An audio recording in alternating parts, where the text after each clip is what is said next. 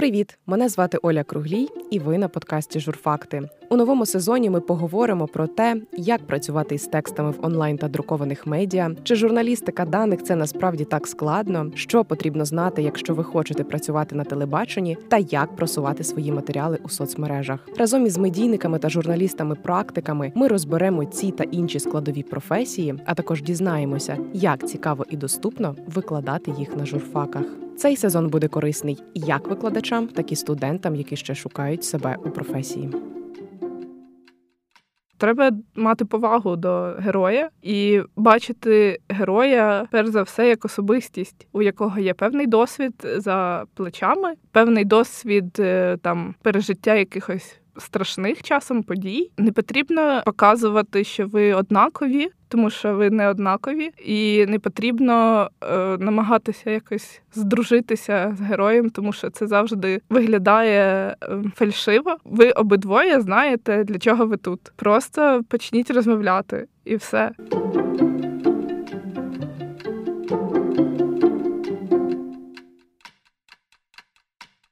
Вітаю, друзі! Перший епізод другого сезону подкасту Журфакти, де я буду спілкуватися вже не зі студентами-журналістами, а з практиками, з медійниками і журналістами провідних видань України. Ми будемо розбирати різні складові журналістики, говорити про те, як їх можна доступно викладати, і взагалі е, що важливо знати з тієї чи іншої теми. І Сьогодні будемо говорити про про сторітелінг, про те, як працювати з героями, як працювати з текстами із е, журналісткою видання Лівий берег Анастасією Іванців. Настя, привіт, привіт. Я коли готувалася, зауважила, що взагалі сторітелінг зараз дуже популярне слово, і його багато індустрій використовують. Що таке сторітелінг якби для тебе, і взагалі чи важливо володіти цим інструментом е, всім, хто працює в журналістиці і в медіа? Думаю, важливо, що таке для медіа сказати досить складно, тому що для мене це просто розповідання історії власне, ну, сторітелінг так і є. Але історії там не якихось, які там придумаю або. Е- відбуваються довкола мене, а історії на конкретні теми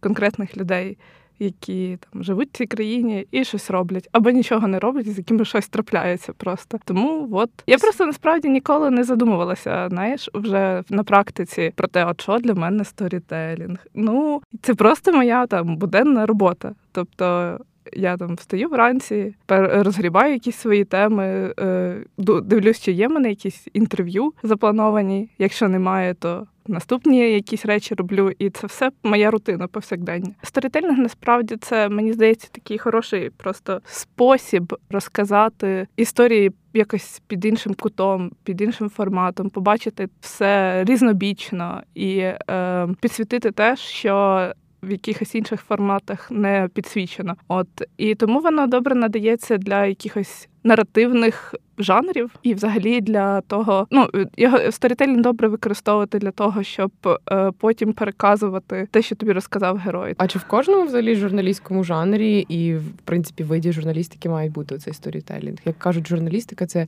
бізнес, розповідання історії, чи всюди це має бути? Бажано. Ну тобто, е, в будь-якому випадку е, для того, щоб історія була цікава, її треба скласти докупи. Тобто, ти спочатку там говориш з людьми а потім ти приходиш додому і в моєму випадку пишеш текст. Коли я пишу текст, мені його треба скласти так, щоб, по-перше, е, читачу було цікаво. По-друге, щоб читач до кінця читав, тобто це це пов'язані речі насправді. От а по-третє, щоб йому ще було зрозуміло, не тільки цікаво. Тобто, щоб читач після того, як прочитає текст, вийшов з думкою про те, о, я все поняв, або я щось не поняв, але ну я ще трохи перечитаю, може, десь і ще і зрозумію до кінця, але бажано, щоб він все зрозумів повністю читач. Коли є певні певний досвід, і коли це вже відпрацьовано буквально, ну не те, щоб до автоматизму, але коли схема твоєї роботи вже доведена до якогось певного рівня, то це просто. Твоя робота стає все. Тобто, ти ну можна, звісно, це назвати сторітелінгом, що я займаюся сторітелінгом, а насправді я займаюся тим, що пишу тексти. Інколи вони виходять такі, що можна сказати, що от це сторітелінг. Класно.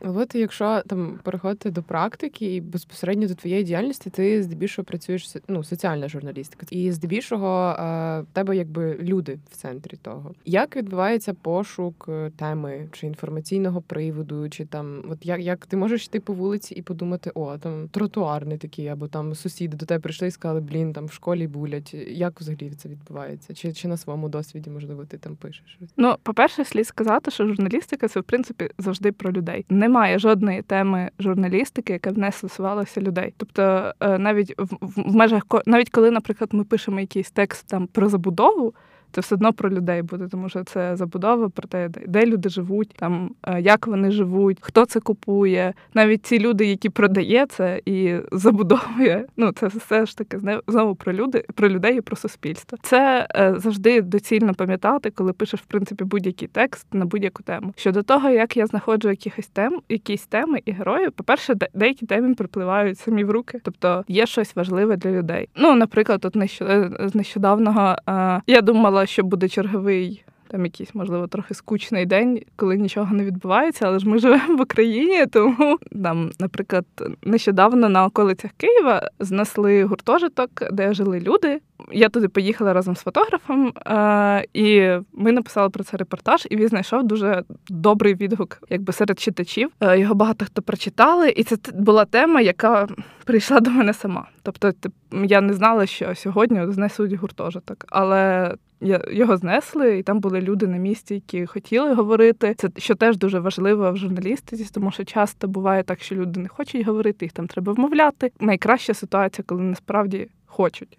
І коли їм це потрібно. Щодо тих тем, які інколи доводиться е, шукати, ну це переважно такі, знаєш, є такий у мене поділ, умовно, теми живі, то які живуть день-два і помирають, і теми вічно зелені, тобто які можна там діставати з кишені, так сказати, і вони будуть актуальними ще там якийсь тривалий час. Це якраз ті теми, ці вічні зелені, для яких потрібно шукати або доводиться шукати героїв, які не так просто знайти. Ну, наприклад, я писала текст про лікування раку молочної залози у жінок, і це була тема, яка вона б не те, що була актуальна саме тоді вона буде актуальна і через рік, і через два, тому що люди продовжують хворіти на рак, жінки продовжують хворіти на онкологію, і це і вони продовжують стикатись насправді з тими ж проблемами, які я описала текст, який вийшов 3-4 роки тому. Тобто це актуальна вічно зелена тема до якої можна і потрібно постійно повертатися. Щось може звичайно з'являтися нове, і це теж можна додавати в матеріали. Але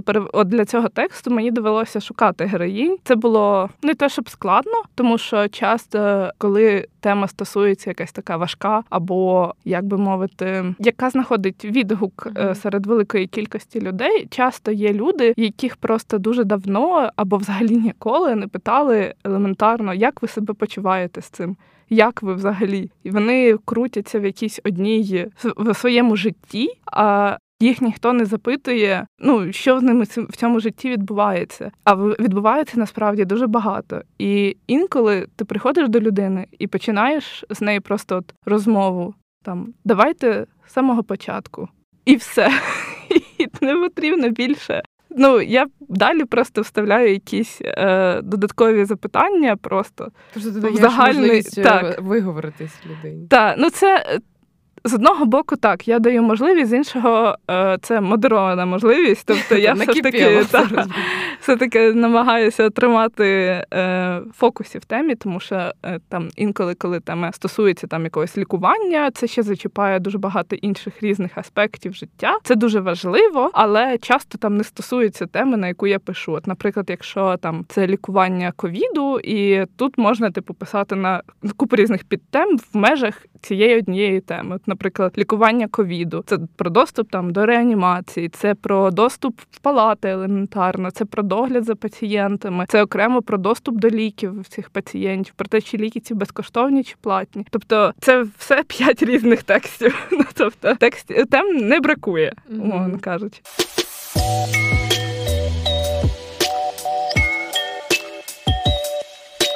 А які м, тебе методи збору інформації, крім інтерв'ю? Умовно, ти приїжджаєш на подію і тебе зразу інтерв'ю, чи, чи як? Якщо говорити про інші методи, крім інтерв'ювання людей, е, це ще ну research, тобто це попередні якісь треба зібрати дані, можливо, або взагалі найперше прочитати, що вже про цю тему сказано. Якщо говорити про інші методи збору інформації, то крім інтерв'ю, ось, наприклад, в мене був текст про президентський університет, і е, сьогодні якраз зносять дев'ятий Дев'ятий чи дев'ятнадцятий? Дев'ятий. Дев'ятий павільйон на ВДНХ, де буде власне цей президентський університет, або не буде, хто ніхто ще не знає. Це ж таке діло. Ем, От і для цього тексту я брала інтерв'ю в міністра освіти Сергія Шкерлета, але видати просто як інтерв'ю це було б ну по-перше, не цікаво. По-друге, не вся інформація доступна. Ми від початку готували текст, потім. Потім вже прийшла е, домовленість про інтерв'ю щодо цієї теми. Ну і там треба було задіяти інші власне методи збору інформації. Е, тобто, треба було по-перше пошукати більше історії про те, що відбувалося е, з з цим проектом на початку, як його представляли, хто в цьому був задіяний, які документи вже є, які плани розроблені. Тобто, це все треба було прогуглити, звичайно, така і подивитися. Нудна робота на перший погляд. Ну воно з, з одного боку так, а з іншого боку. Коли це твоя тема, і тобі цікаво, ти ну я от сижу інколи пишу текст і така: а чому так?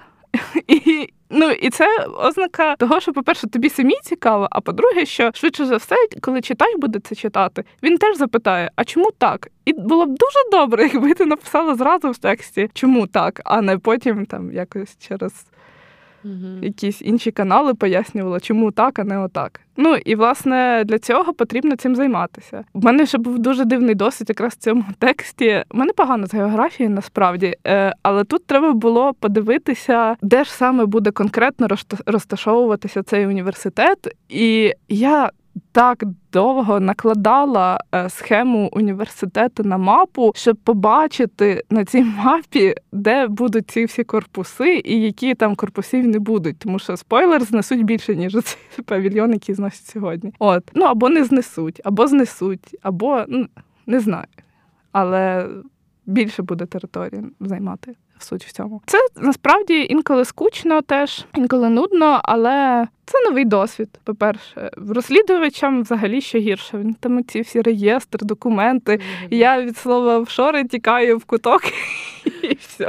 І нічого не не, ну, якби не розумію в цьому. Ну як розумію, але не не настільки, щоб з цим працювати. От і моя дуже велика глибока повага до людей, які можуть там опрацювати текст на купу сторінок. З іншого боку, е, соціальним журналістам теж треба там вміти читати закони, тому що, наприклад, є закон про освіту. Треба його прочитати і розуміти, що там написано, для того, щоб робити якісь висновки. От, наприклад, може чи не може МОН визнавати чи не визнавати ректора, обраного могилянцями в Могилянці. От угу. це питання до закону. І коли пишеш матеріал, треба цей закон прочитати. Скільки в тебе йде на роботу над е, взагалі от весь процес скільки може займати, і чи можеш якось його так коротко описати? Для різних текстів, якщо серйозно, для різних текстів по-різному виходить. Е, деякі тексти можна складати місяць, думати, що він ще не склад... ну, не складений до кінця, а потім редакторка почитає і скаже тобі: так, все, все. Більш немає що додати, публікуємо. І ти такий, а ну так, окей. І деякі тексти треба і бажано, і взагалі конче необхідно видавати в той же день або хоча б на наступний день після того, як там щось відбулося. Це переважно якісь подієві штуки. Той же текст про гуртожиток вийшов в день, коли гуртожиток знесли. І це теж частина успіху тексту, тому що я думаю, що якби ми його пізніше видали, він би не був такий так добре не розійшовся серед читачів. Ну, виходить, ти працюєш до того, як ти виїжджаєш на якусь подію. Е. Інколи ні. Інколи просто треба дуже. Ну інколи я працюю прямо в таксі, коли їду на події, але так буває досить рідко. Насправді найчастіше так тексти я пишу довго, тому що все таки це деякі теми важкі, складні, і вони потребують, по-перше, якоїсь емоційної підготовки. Інколи вони психологічно важкі. Бувають такі, коли ти, наприклад, працюєш над якимось текстом, ти ніби то все окей, а потім щось трапляється з твоїми героями, і це досить сильно впливає на тебе, тому що ти знаєш цих людей, особливо коли ти працюєш з важкохворими людьми або людьми, які перебувають в якомусь якомусь незрозумілому стані теж через свої якісь хвороби або психологічні проблеми. От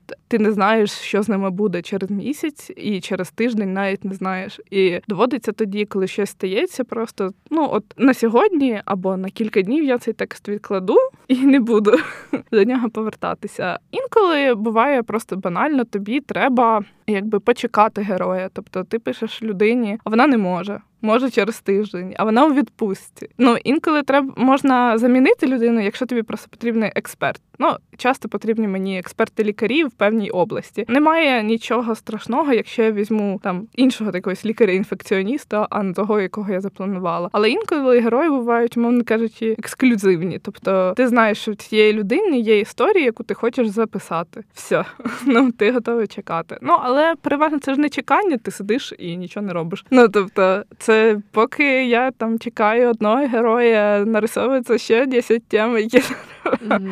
зробити, і це безперервний процес. Ну а якщо говорити про етапи, якщо я правильно зрозуміла, наприклад, є якась тема зелена, та mm-hmm. яка і ти перед тим як з нею братися, ресерчиш, чи видання нічого про це не писало, і що взагалі про це є в е, мережі? Звісно, потім да. їдеш на інтерв'ю. Так. І потім, коли в тебе вже є вихідний матеріал, ти ще крім інтерв'ю збираєш якусь інформацію. Так, звичайно. І потім працюєш з текстом. Це такі ключові. Так, потім я пишу текст, і потім ще редакторка його читає. Інколи його треба допрацювати, інколи не треба. Інколи ще буває таке, треба, щоб цей текст почитала юристка. І це теж важлива частина, але таке буває досить рідко. Ну тому що ми вже переважно, коли теж працюєш досить довго. В темі ти знаєш, які треба використовувати формулювання, що можна писати, що не можна писати, що треба писати, що не треба писати, що важливо для цього тексту, що не важливо, і воно більш-менш складається з першого разу. Е, Я знаю, що там в редакціях, які займаються розслідуваннями або просто більшими редакціями, є ще окрема позиція фактчекерів, які сидять і там перевіряють всі факти, е, які ти використовуєш в тексті. Це важлива частина роботи роботи теж. В мене таку роботу виконує моя редакторка, тобто вона може сказати: тут треба якесь підтвердження бажано, або якщо це сказав герой, то так і напиши, що він там сказав таке. От і далі текст виходить.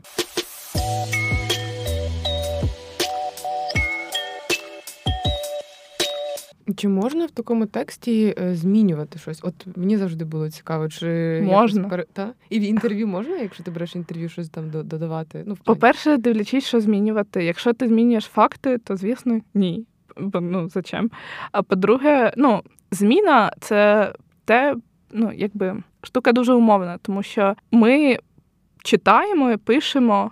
Не так, як ми говоримо. Тобто ми по-іншому формулюємо речення, можемо я говорю гірше, ніж пишу, наприклад. Ну, умовно кажучи, там вибудовую якісь е, конструкції словесні. Так само і герої. Часто герої м, на інтерв'ю можуть не завершувати думку або завершувати її якось так, що вона не сходиться перед тим, що з тим, що вони говорили наперед перед цим. І що з тим робити? Публікувати полотніші розшифровки.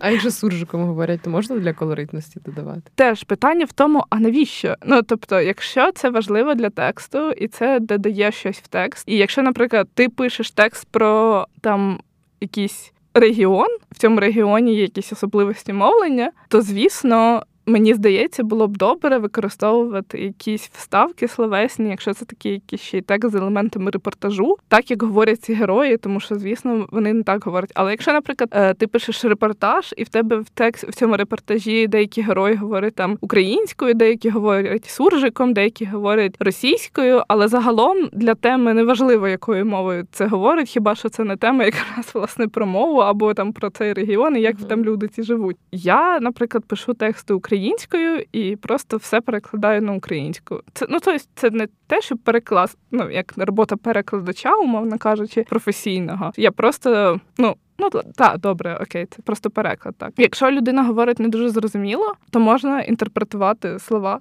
ти ж знаєш, про що він мав на увазі, умовно кажучи. Він може сказати якось якимись словами, які зрозумієш тільки ти, тому що це було там в якомусь контексті розмови і так далі. Але ти використовуєш, наприклад, в репортажі не все інтерв'ю, а якийсь маленький коментар. І ти знаєш, що типу в цьому коментарі є якісь слова, які він там вжив в іншому значенні, але читач це не зрозуміє. Ну і от, наприклад, для цього і потрібен теж редактор, тому що він читає і такий: ага, я не поняв, що тут він сказав. Давай перепишеш Настя, і хай скаже нормально.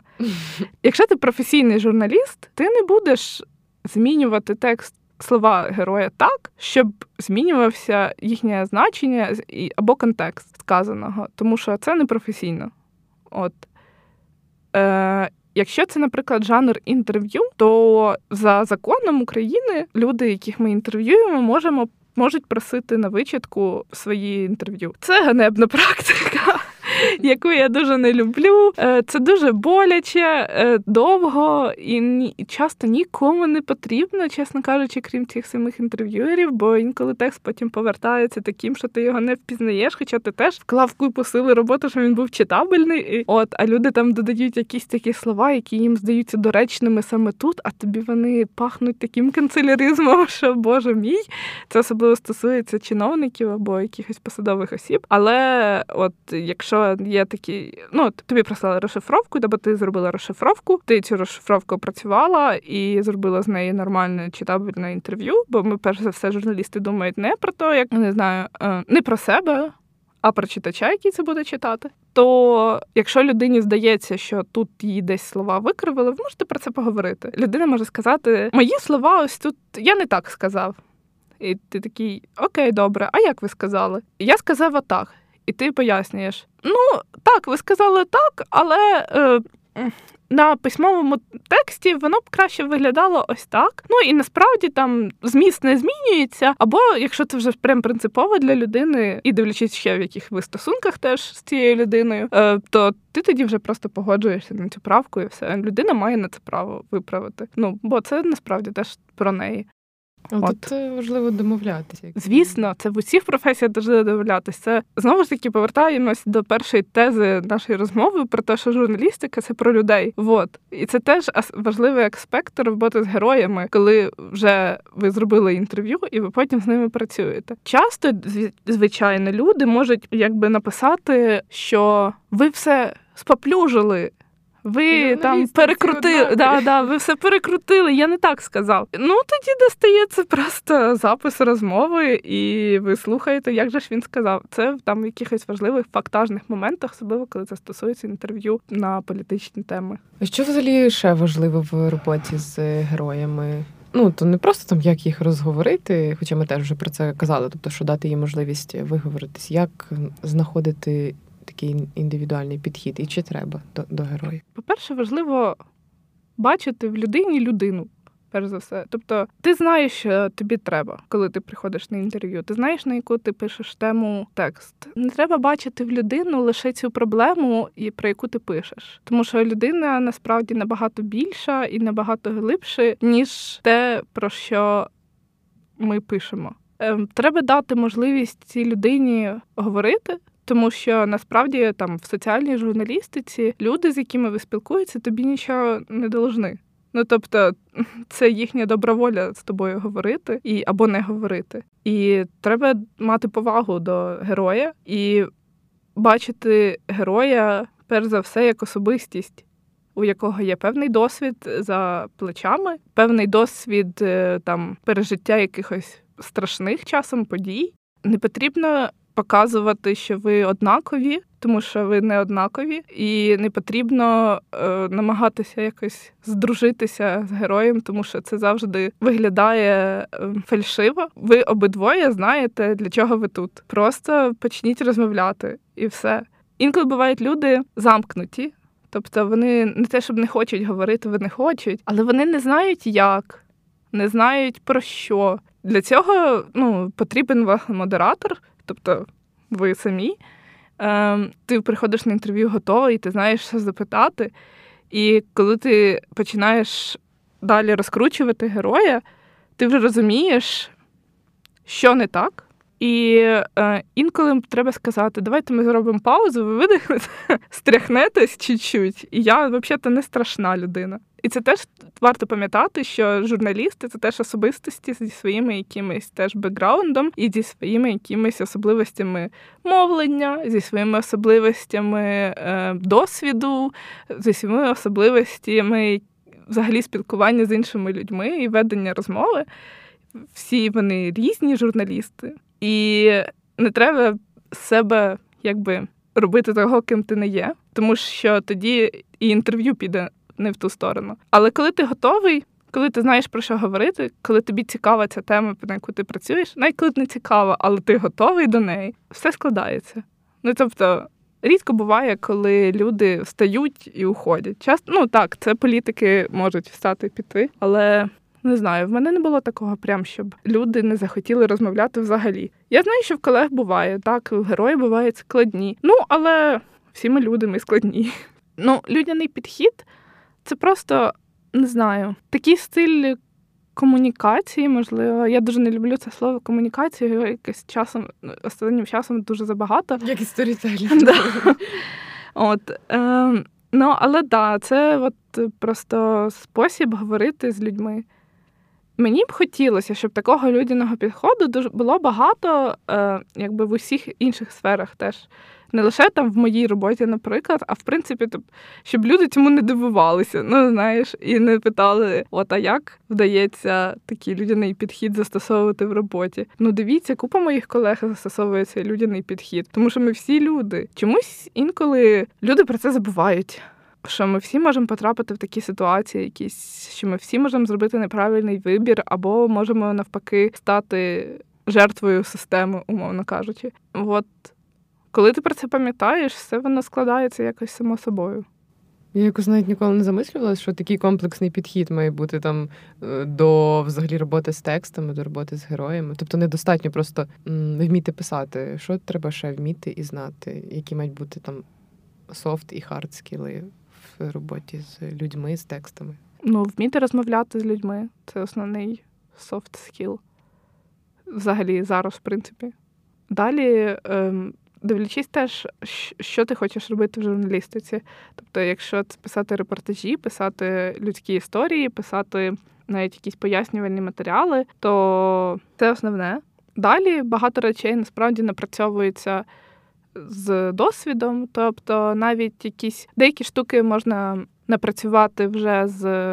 Не знаю, на курси піти, умовно кажучи. Тобто, якщо там хочеш навчитися працювати з реєстрами або навчитися якось подавати запити, е, можна там піти в якусь школу, наприклад, це те, що можна отримати як практичну навичку, навчаючись. Решта приходить з досвідом. В мене можливо це все так якось ще не структуровано і хаотично виходить. І я дуже багато в чому полягаюсь на свою якусь інтуїцію і чуйку. Хоча, знаєш, журналістиці люди звикли полягатись на факти, але в деяких темах ця чуйка все таки більш помічна інколи. Вміти слухати. Угу треба ще, окрім того, щоб говорити. Тому що коли ти не слухаєш героя, все йде наперекосяк. Ем, І по-перше, герой відчуває, що його не слухають. По-друге, ти втрачаєш нитку розмови а це означає, втрачаєш важливі деталі, а ці деталі можуть бути заховані між рядками просто. І можна, звичайно, їх потім видобувати в процесі роботи на тексті, над текстами, але в тебе найчастіше не буде другого шансу щось допитати або перепитати. Тому слухати людей не менш важливо, ніж говорити з ними, писати тексти. Допомагають редактори, тому я б радила покладатись на свого редактора. Ці люди досить бувають інколи жорсткими. Але завжди треба просто пам'ятати, що вони не хочуть нашкодити твій. Ну тобто вони хочуть покращити твій текст, і якщо вони хочуть з нього викинути сторінку, значить це не просто так. Значить, вони ще то знають, у них є якийсь досвід, особливо якщо це вже редактором з досить там великою кількістю років за плечима. Слухати не лише редакторів, а й своїх колег це теж важливо, і говорити своїми колегами. Е, тому що інколи можна побачити свою ж тему, в яку здається, твої колеги не так добре знають, як ти, але можна і побачити просто під іншим кутом, якось або не так, як ти бачиш, або побачити якісь запитання, яке ти навіть там не подумав. Я, наприклад, коли інколи там іду на інтерв'ю, я завжди там запитую своєї редакторки, теж е, що б вона запитала в цієї людини. На інтерв'ю. І часто мені прилітають ну, такі питання, про які я взагалі там не подумала. І це дуже корисно. Не соромитись теж. Дуже корисно. Задавати питання самі теж потрібно. Якщо ти чогось не знаєш, краще. Героям ти маєш на увазі? Ні, взагалі. взагалі. Ну, от ти молода журналістка, прийшла перший день в редакцію працювати, і ти, ну, що ти знаєш? Нічого, то точно. Але завжди дуже є такий страх, там, здатися таким трошки недалеким і тупим, може. Але. Да, але цей страх є, і він в мене теж був. Але згодом я зрозуміла, що цей страх він тільки в тебе в голові.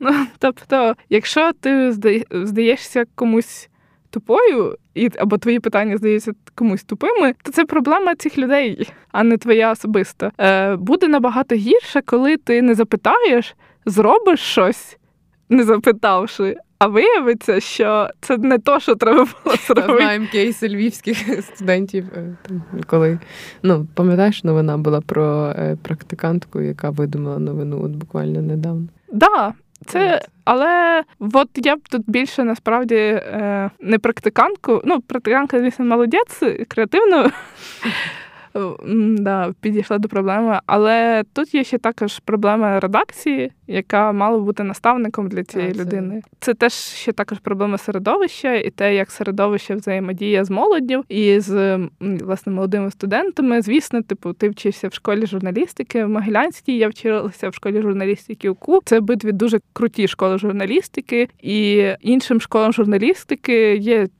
типу, чи було до чого якби рухатися, з ким конкурувати в цьому плані. Але зверхнє ставлення не допомагає ставати кращими. Допомагає, коли ну не знаю, ти згадуєш себе в молоді. Роки і згадуєш теж свої страхи в молоді роки. І Боже, я говорю зараз, як наче мені 60. Ну так, можливо, просто реально через те, що я ще це все пам'ятаю, і інколи ще сама теж мені досить страшно щось уточнювати і перепитувати, але краще уточнювати і перепитувати. Угу. Ну, людяність, в общем, лейтмотив нашого сьогоднішнього. Ну і ще. Це, якщо ти приходиш на практику, теж якщо повертаючись до цього кейсу, то це все ще навчання твоє. Тобто ти не отримуєш за це гроші, що дуже інтересно, тому що часто було б добре за стажування і практики отримувати хоч якісь гроші, дорогі редакції. От так от, ти працюєш безкоштовно, по-перше, а по-друге, ну так, все, це не твоя робота, тобто ти вчишся. І поки ти вчишся, е, мій якби. Е, шеф школи журналістики УКУ Ігор Балинський завжди казав, що поки ти вчишся, поганих питань не буває. От. Це можливо якесь дуже очевидна думка, але часто от люди, які довго вже працюють в редакціях або взагалі довго працюють, про це забувають. Я б хотіла, щоб студенти не боялись. Все. Взагалі, я якось сьогоднішньої нашої розмови собі зрозуміла, що журналістика це щось глибше, там ніж е, ну просто писати, чи там просто розбиратися в різних всяких е, реєстрах і так далі. Тому я дякую тобі е, за розмову і дякую, що відкрила наш сезон сьогодні. Тому сподіваюся, вам було теж корисно це почути. Якщо у вас будуть якісь запитання, пишіть, я передам Анастасії форму зворотнього зв'язку. Дякую, дякую тобі. Дякую, що запросила.